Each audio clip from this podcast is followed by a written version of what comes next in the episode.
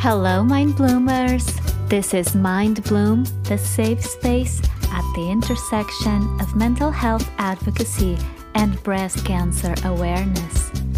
Mind Bloom is your podcast. Come back weekly and listen to my guests as they reflect on their close encounters with emotional disorders and breast cancer. Not an easy task, but we promise to make your mind bloom.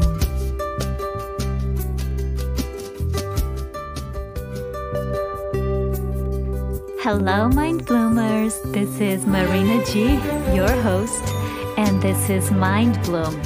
Please remember, the content provided by Mind Bloom is not intended to be a substitute for medical advice, diagnosis, or treatment. Never disregard professional medical advice or delay seeking medical treatment because of any content referenced or authored by Mind Bloom You.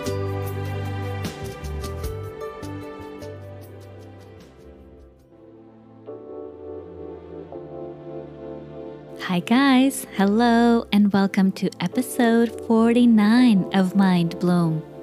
This month, we're celebrating May Mental Health Month. So, I come to you and ask you, what have you been doing for your mental health this month? How have you been taking care of yourself?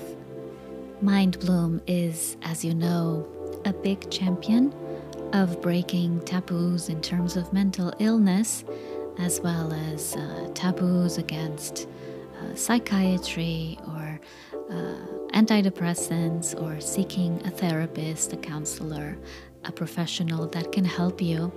And here we're all for honesty and sincerity in in our struggles. I try to be as candid as I possibly can regarding my own mental health, and I don't hide from anyone that a big part of my well being has to do with my support system my doctors, therapists, my little antidepressant that I take every day and that I've been taking every day, every morning for the last seven years, and the individual work I do. Uh, following techniques from CBT or just this general um, effort to be self aware, to know myself and to know my triggers, to know what makes me comfortable and what doesn't, and uh, to push myself as well if it's safe, if I know that I'll stay and be safe, then to push myself a little bit out of my comfort zone. Otherwise, I think I would just be in bed all day, every day. Because with uh, generalized anxiety disorder, that's really uh, that's really what you feel. That's really how I feel.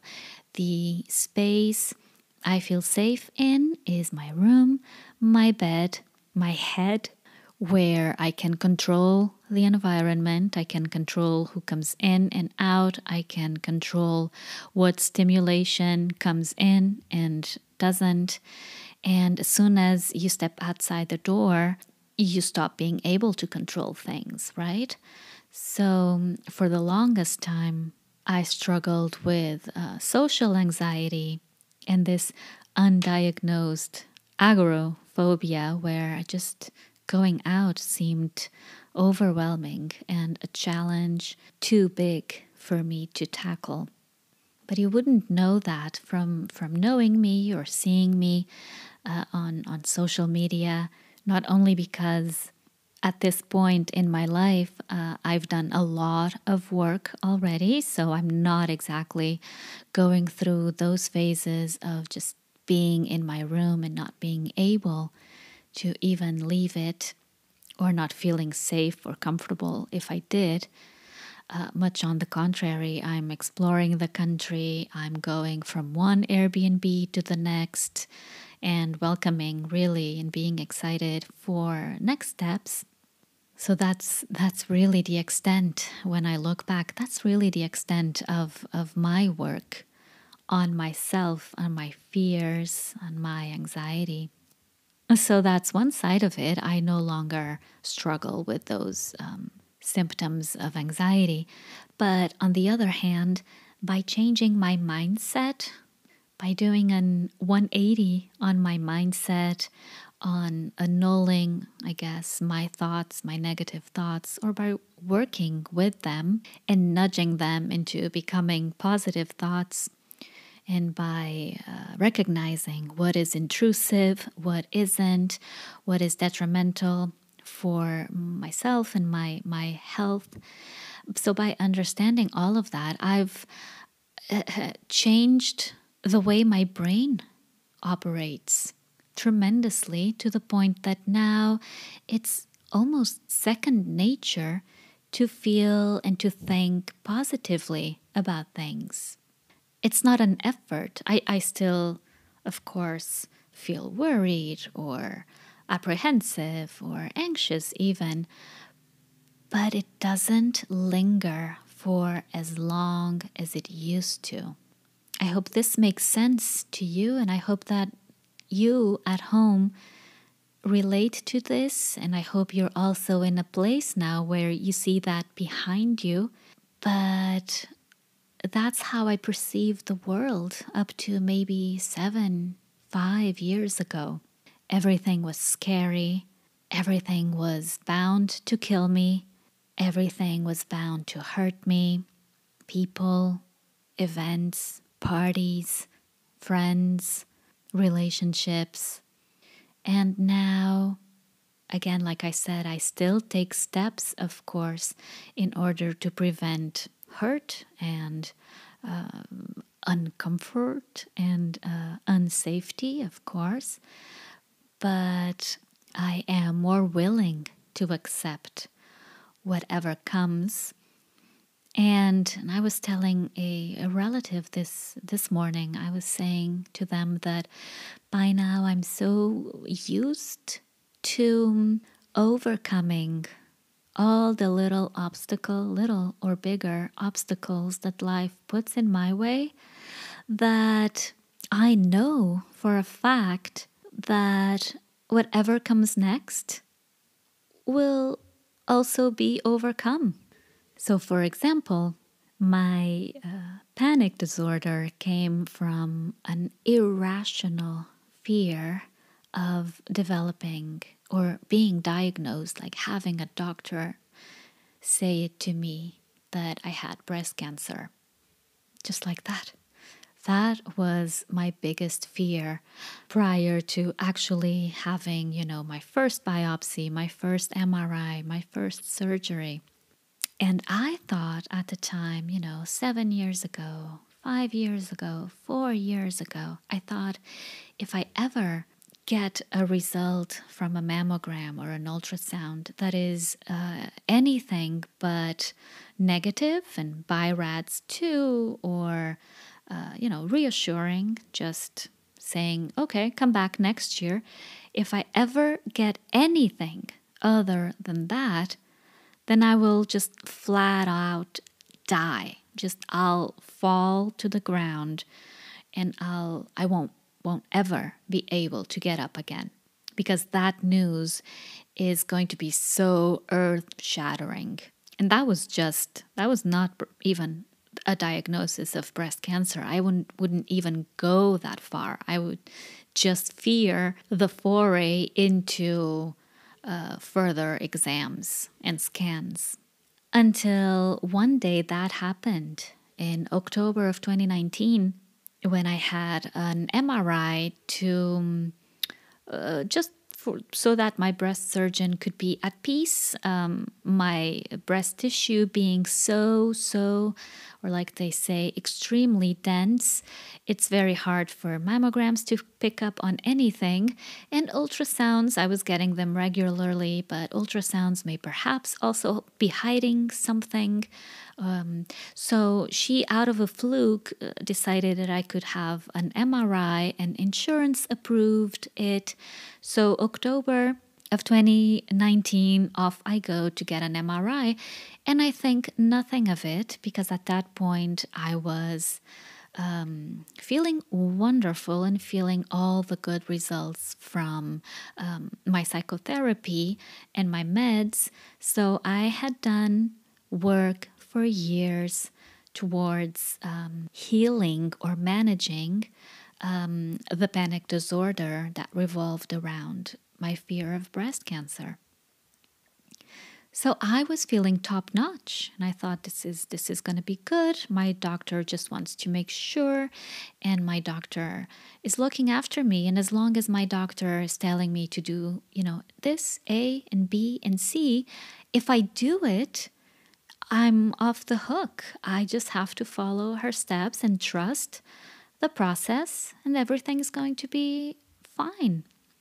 And lo and behold, I get a few days after the MRI, I get a call from her office telling me that they had uh, found something that they wanted to make sure was nothing, uh, and um, that they had already scheduled uh, a biopsy for me.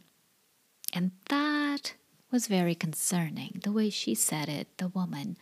Um, there's nothing to worry about, but we just want to make sure which is code for hell, just got loose.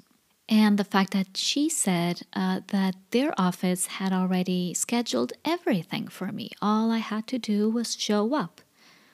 That was weird because, you know, year by year, uh, I was the one scheduling my, my mammograms, my ultrasound. So that was weird. So that right there was the moment I had been dreading uh, my whole life or my adult life. The call from uh, the doctor's office saying they needed to do some more uh, uh exams. And what do I do? I just crumble and cry my eyes out. I was so scared. And this is just them asking me to do a biopsy. I was crying convulsively after that call, and I looked at my dog and I thought I wasn't, you know, I wasn't going to be her mummy for much longer.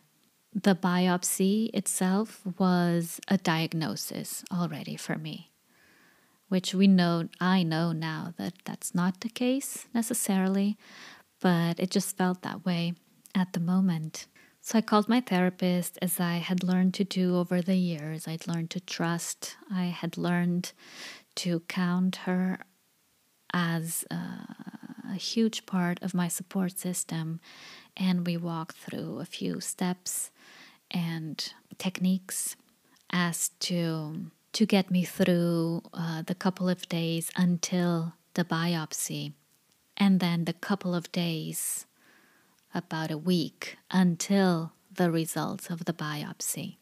And anyone who goes through these ordeals know, knows that it's the wait that kills you. So, on the day scheduled for the biopsy, off I go. It's going to be a core needle biopsy just through the ultrasound. But of course, I get there and the technician and the doctor cannot perform the the ultrasound uh, well the biopsy through ultrasound because they can't really pinpoint the area since it's surrounded by so many cysts and stuff. So they can't really do it. So then they recommend a MRI guided biopsy. So at this point you're just being knocked over with bad news on top of bad news, all of which are just uh, lined with the sentence, We just want to make sure that it's nothing. So you're just being lambasted, you know, left and right with more and more. Now we need more. More time, more wait, and more procedures, and more, each time, more invasive procedures. Little did I know what an MRI guided biopsy even entailed. And if you're at home listening to this and you've been you through that and you've done uh, an MRI guided biopsy, you know exactly what I'm talking about. I mean, I will pick surgery any day of the week. over an MRI guided biopsy. But I want to save the rest of the story for episode 50 of Mind Bloom. So I'm going to say goodbye here and I'm going to invite you to click on episode 50 and listen to the rest of the story. I thank you so much for being around. I thank you so much for listening, for probably being at home going, mm hmm, mm hmm, I know that. Ooh, I know that feeling. Ooh, I know that. Absolutely. Which is the way I feel I act every time I'm talking with another uh, breast cancer friend. And so I thank you so much for being there, for being my sister or my brother, and all in all, an essential part of my support system. Thank you, and I will see you next week. Bye bye.